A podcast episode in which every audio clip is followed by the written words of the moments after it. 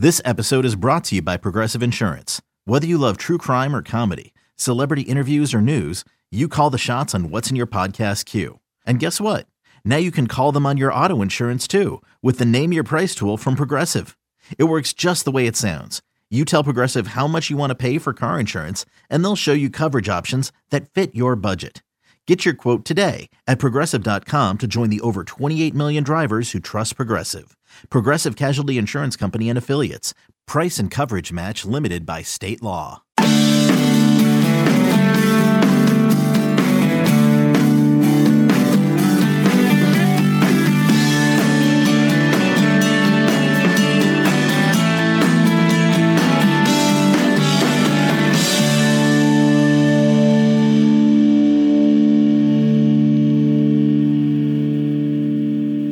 It is the Bama Online Podcast. Travis Reier, senior analyst for BOL, joined by team reporter Charlie Potter, does an outstanding job covering the Alabama Crimson Tide for us there at BamaOnline.com. It is the afternoon of Monday, March the 15th, which means we have our NCAA tournament brackets right in front of us. We're ready to talk some Alabama men's basketball. And by the way, after we're done with this podcast later on Monday evening, the expectation is that the Alabama women's basketball team will hear its name called for the 2021 women's NCAA tournament. So a double dip of Crimson Tide basketball where NCAA big dance action is concerned. With that, Charlie, I bring you on here, and what a weekend. What a stretch here over this last three months for this Alabama men's basketball team culminates not only with a regular season championship in the Southeastern Conference, but the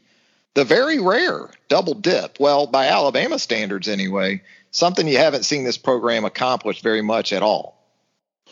Yeah, I mean, you know, to win the regular season is an accomplishment, but the the tournament, I mean, that's where you have the confetti rain down. You see the guys with tears in their eyes. It's a it's a hell of a a hell of a way to, to end the regular season, even though I guess the, the SEC tournament is stepping into the postseason. But um, it, was a, it was a tough go for Alabama, though. They faced you know a couple of NCAA tournament teams in Tennessee and LSU, and that LSU game, man, that final stretch, I mean, that felt like a tournament game, just the way that the teams were exchanging blows. And um, Alabama was able to hang on, though. Um, you know, nail biter finished there at the end, and to win its first SEC tournament title since 1991, its seventh overall. And you know, it didn't need any help, but you know, also you know, punched that ticket to the NCAA tournament. So the Sunday was a um, a day. It was, it was good to see those guys having covered them for the past four years. Guys like Herb and and, and John Petty and Alex Reese, just the way that they celebrated. But um, you know, it's a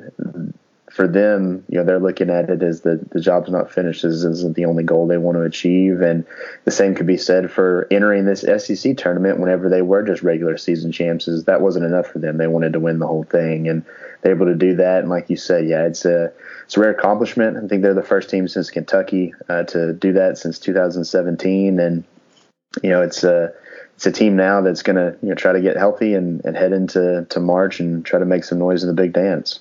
Initial reaction to Alabama's draw later on Sunday evening with that two seed in the East region. I guess that's East Indianapolis is how they're doing it. South Indianapolis, North Indianapolis. Um, it's all happening right there in the state of Indiana. In, in all seriousness, you, your initial thoughts when you saw Alabama's draw at seed – uh, was it about what you expected? Um, do you think they they got a, a, favorable draw, a good draw, or you know, is it, are, are you more of the mindset? Look, you, you don't really know until you throw the ball in the air.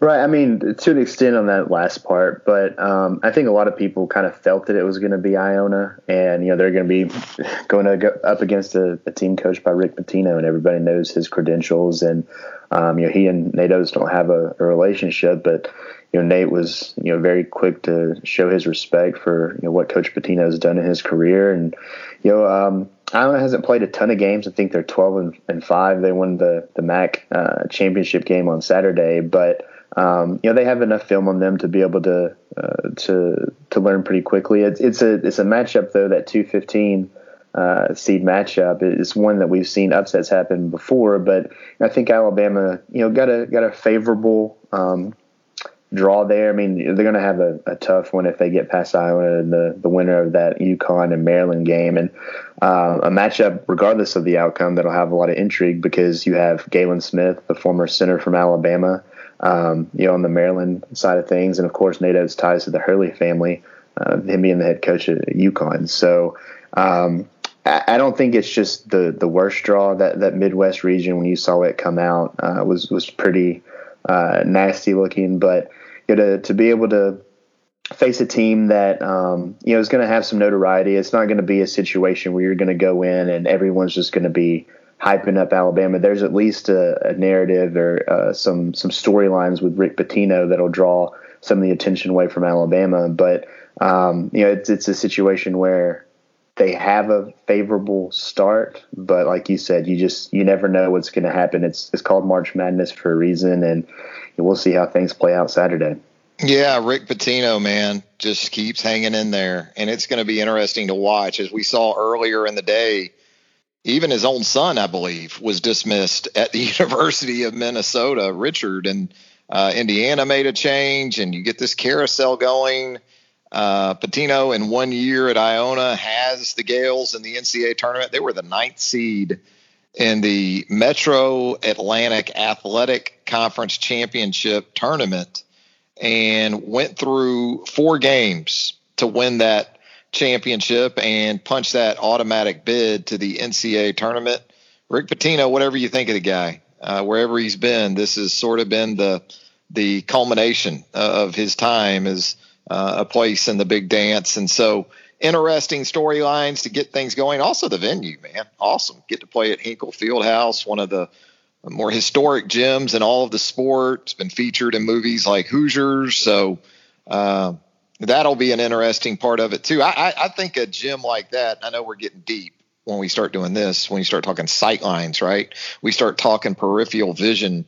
Um, for a team that likes to shoot the three, though, you'd rather be there than Lucas Oil Stadium in the dome. Um, should be a good place to shoot the basketball for this Alabama team. And we talk about that and get into some ingredients for this team to make a run, perhaps, Charlie, to the Final Four. Have you have you seen enough from this team? And you know, let's let's talk about some of those ingredients. Obviously, uh, you, have got to have a toughness about you, and I think we saw that most recently just over the weekend, Saturday and Sunday. Uh, Alabama had to do a lot of different things outside of its comfort zone to get those wins over Tennessee and LSU. They were able to do it.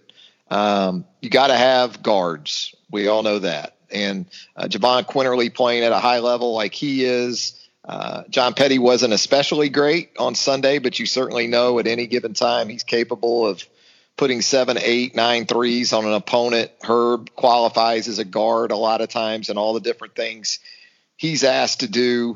Um, you got to have glue guys too, right? Herb's the ultimate one, but Alabama has some of those type of players emerging. I think Juwan Gary would qualify as such. Um, and even a coach that's been in the NCAA tournament. You know, I think there's sort of this perception that uh, Nate Oats sort of fell into Tuscaloosa just out of the sky, but you know, this is a guy who's been to that been to that tournament a few times himself.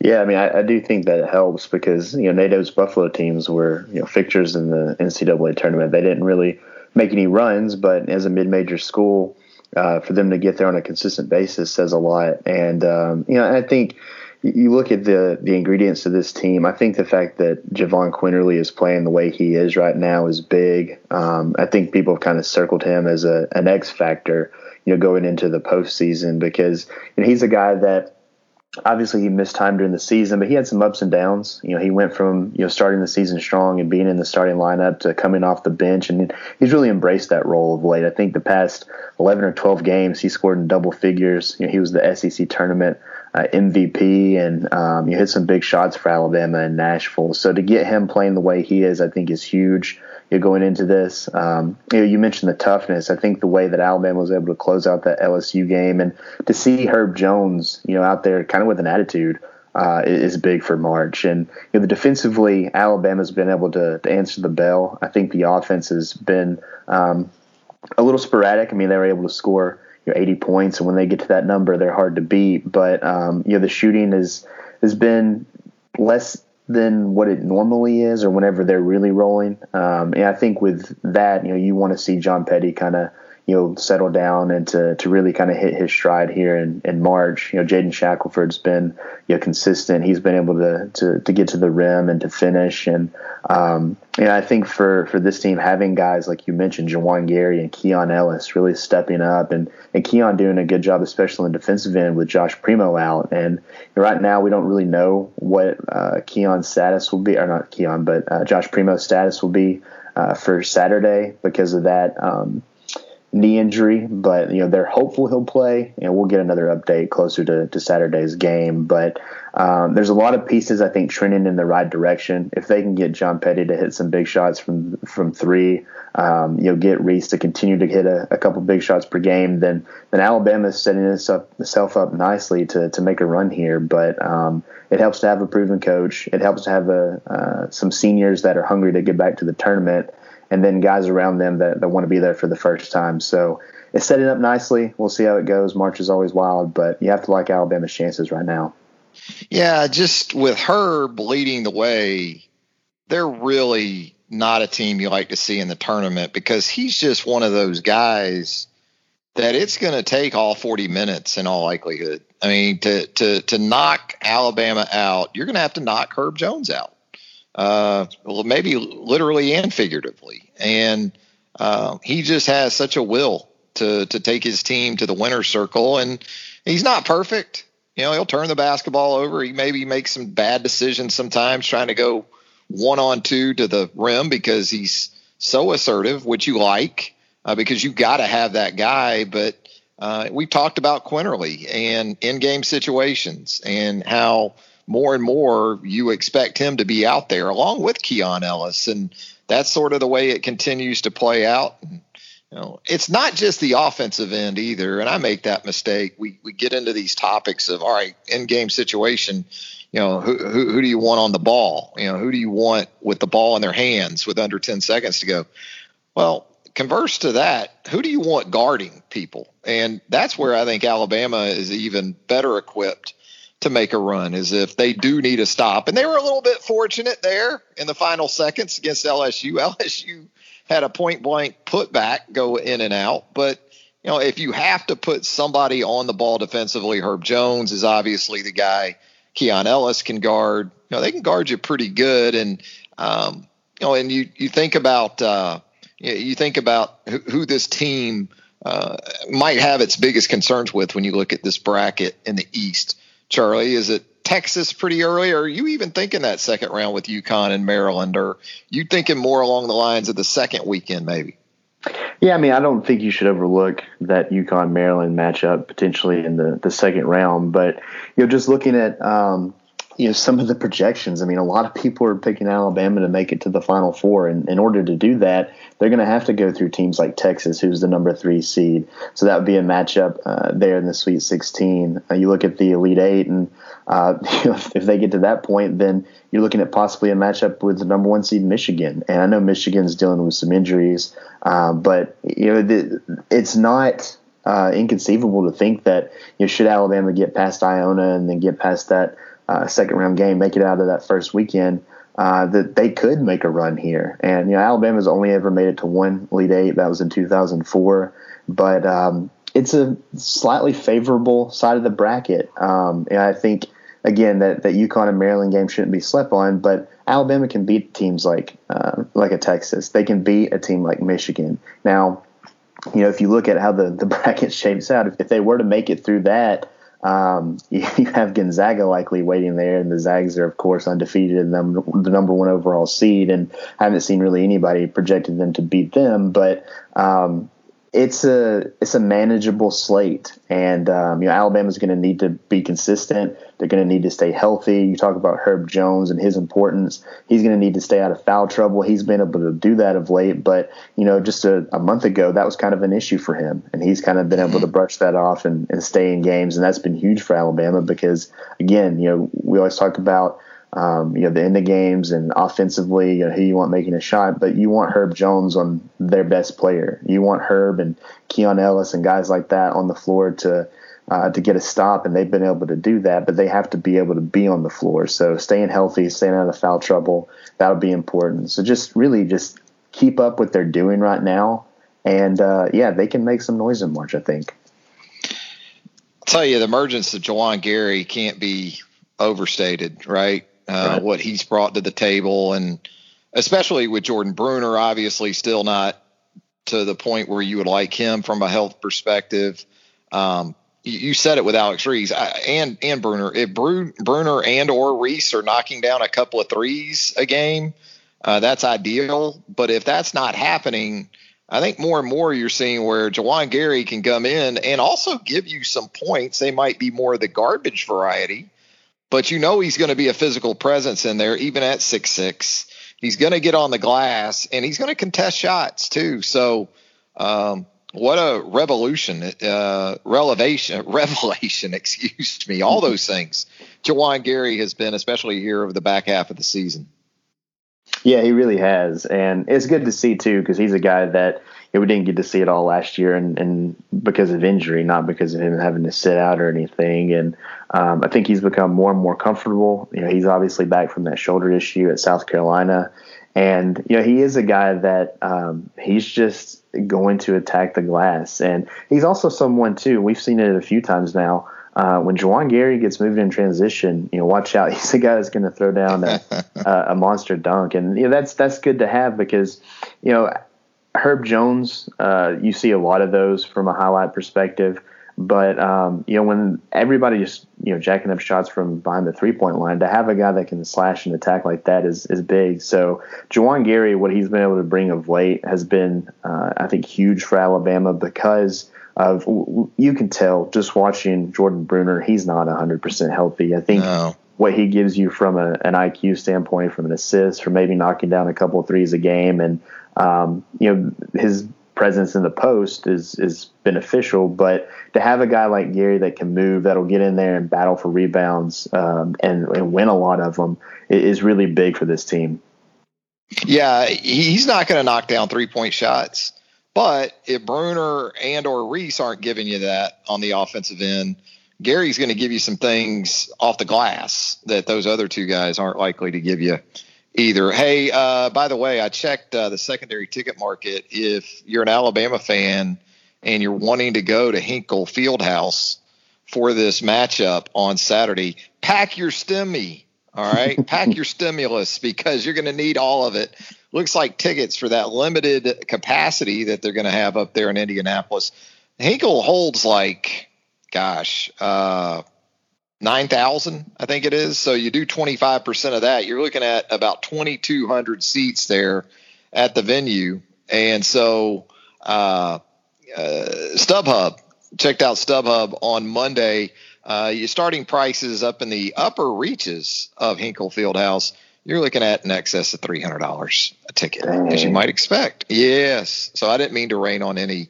I didn't mean to make any Mondays worse, but I, I may have done that there. Hey Charlie, let's talk some football when we come back on the Bama Online Podcast. Oh, by the way, spring football. Crazy, isn't it? How we're not talking as much about football these days with Alabama basketball doing its magic. We're going to do it here on the podcast. We're going to talk wide receivers and tight ends for the Crimson Tide a lot to figure out at those two spots. We'll do that with Charlie Potter when the Bama Online podcast returns right after this. I'm Sandra, and I'm just the professional your small business was looking for. But you didn't hire me because you didn't use LinkedIn jobs. LinkedIn has professionals you can't find anywhere else, including those who aren't actively looking for a new job but might be open to the perfect role, like me. In a given month, over 70% of LinkedIn users don't visit other leading job sites. So if you're not looking on LinkedIn, you'll miss out on great candidates like Sandra. Start hiring professionals like a professional. Post your free job on LinkedIn.com slash recommend today.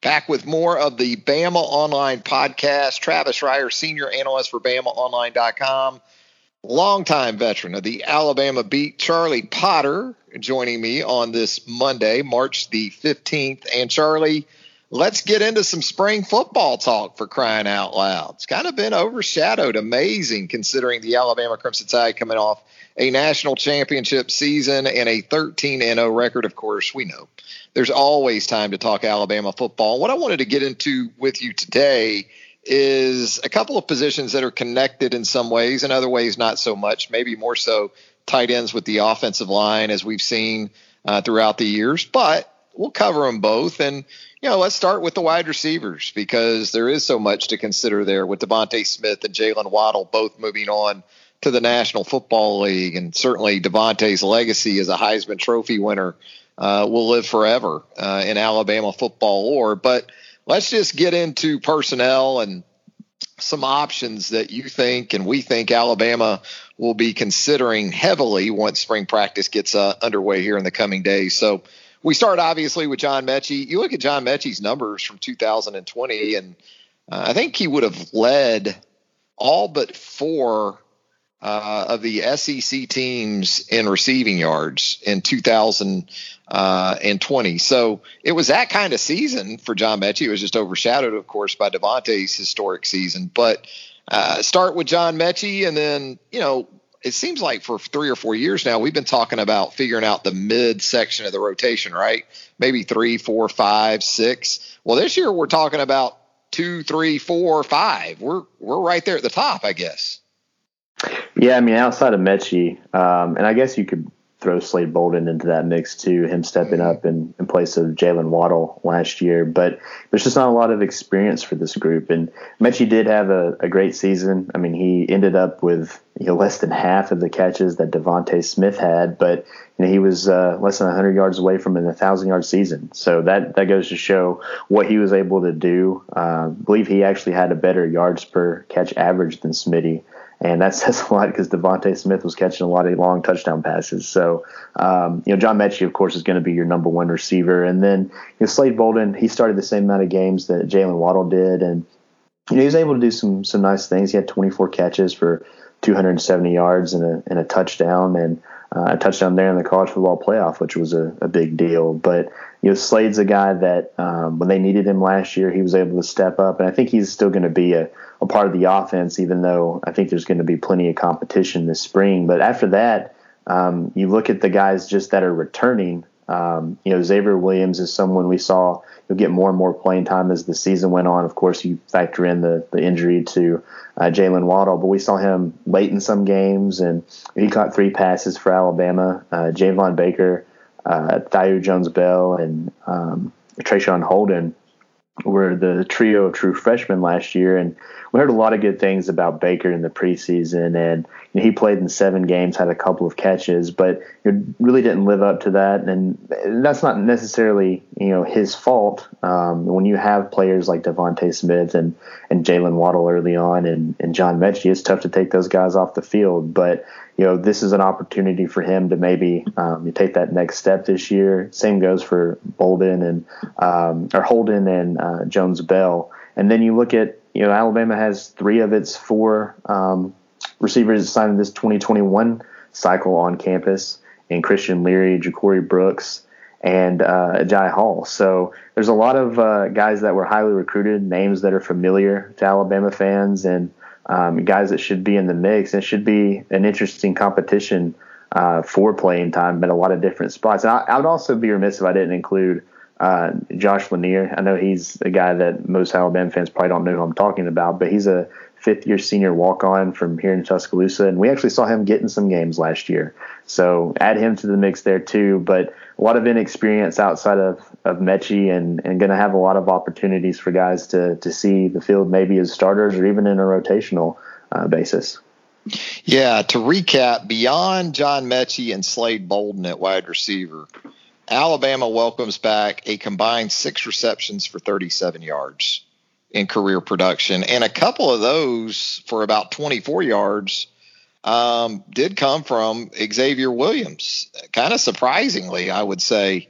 Uh, you know, when you when you thought about uh, when he got those opportunities, he caught a pass for 12 yards against Florida in the SEC championship game. I'm watching the game thinking Xavier Williams is out there making catches, you know, in the SEC championship game.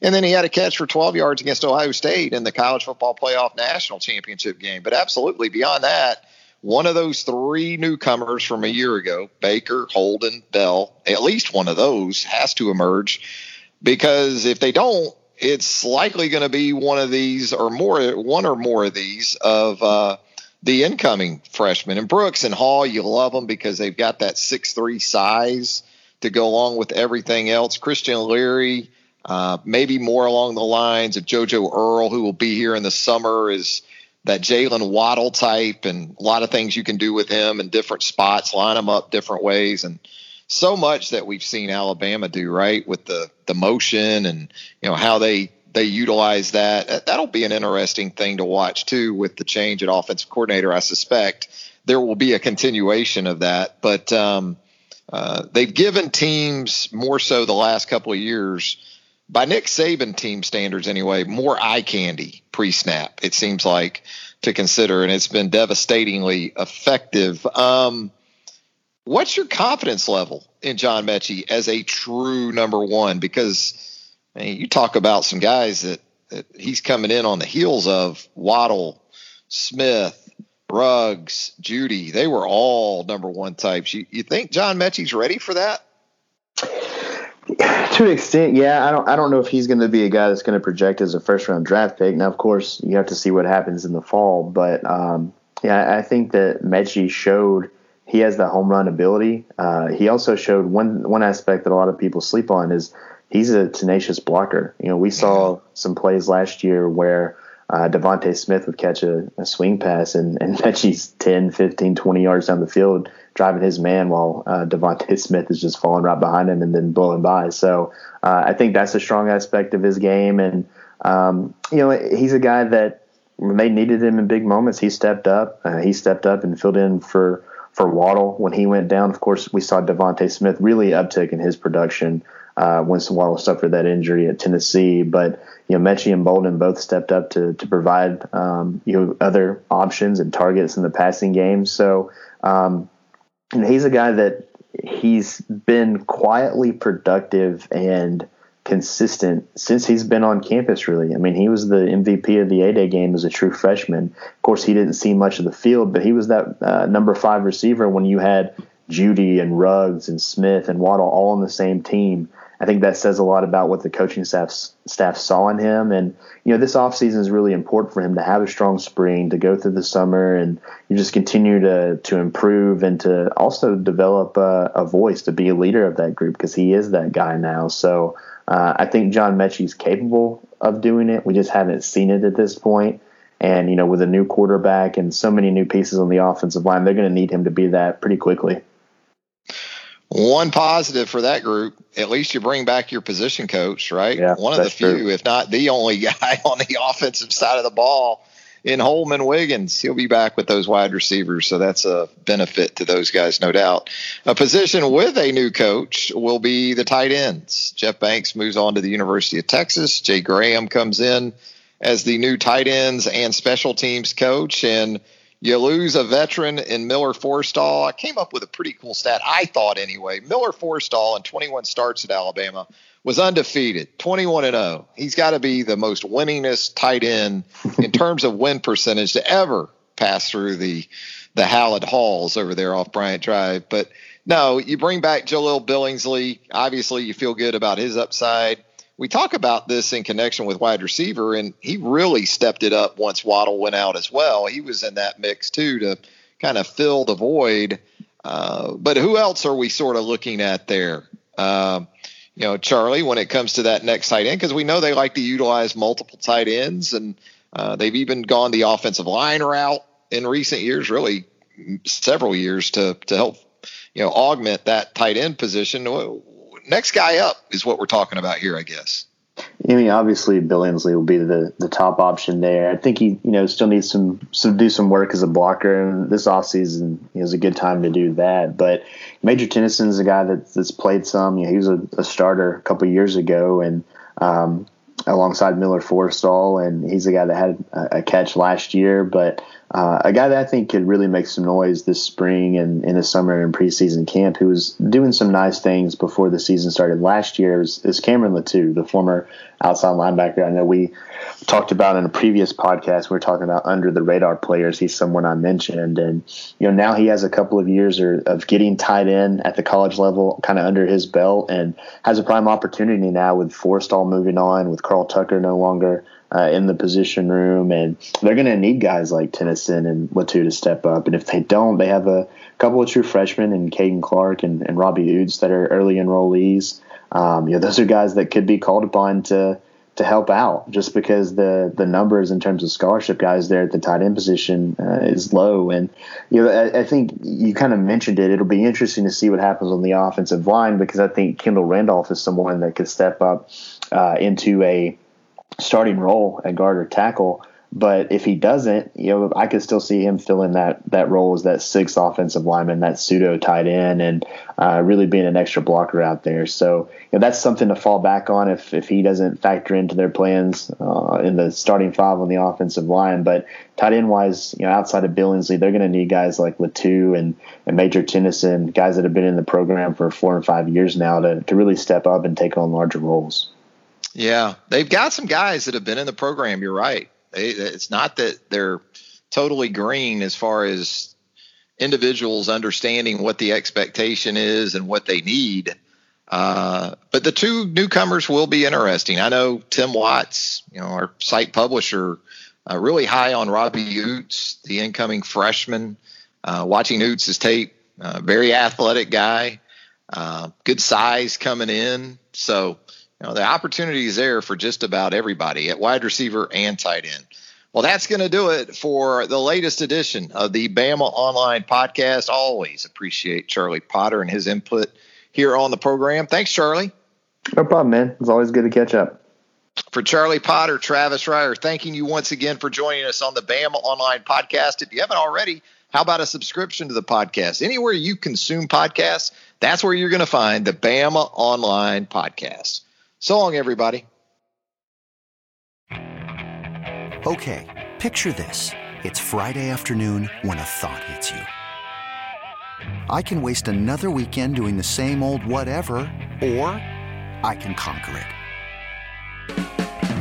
I can hop into my all new Hyundai Santa Fe and hit the road. Any road. The steeper, the better. Because my all new Santa Fe is available with H-Track all wheel drive, so I can hit the trail without a worry in the world. Heck, with three rows and best in class rear cargo space, I can pack the whole family in with all our gear. We've got available dual wireless charging for our phones, so we'll never lose touch with civilization, and we won't lose touch with the primordial power of Mother Earth. So, which is it? Waste the weekend or do something a little more epic? And conquer it in the all new Hyundai Santa Fe. Visit HyundaiUSA.com or call 562 314 4603 for more details. Hyundai, there's joy in every journey.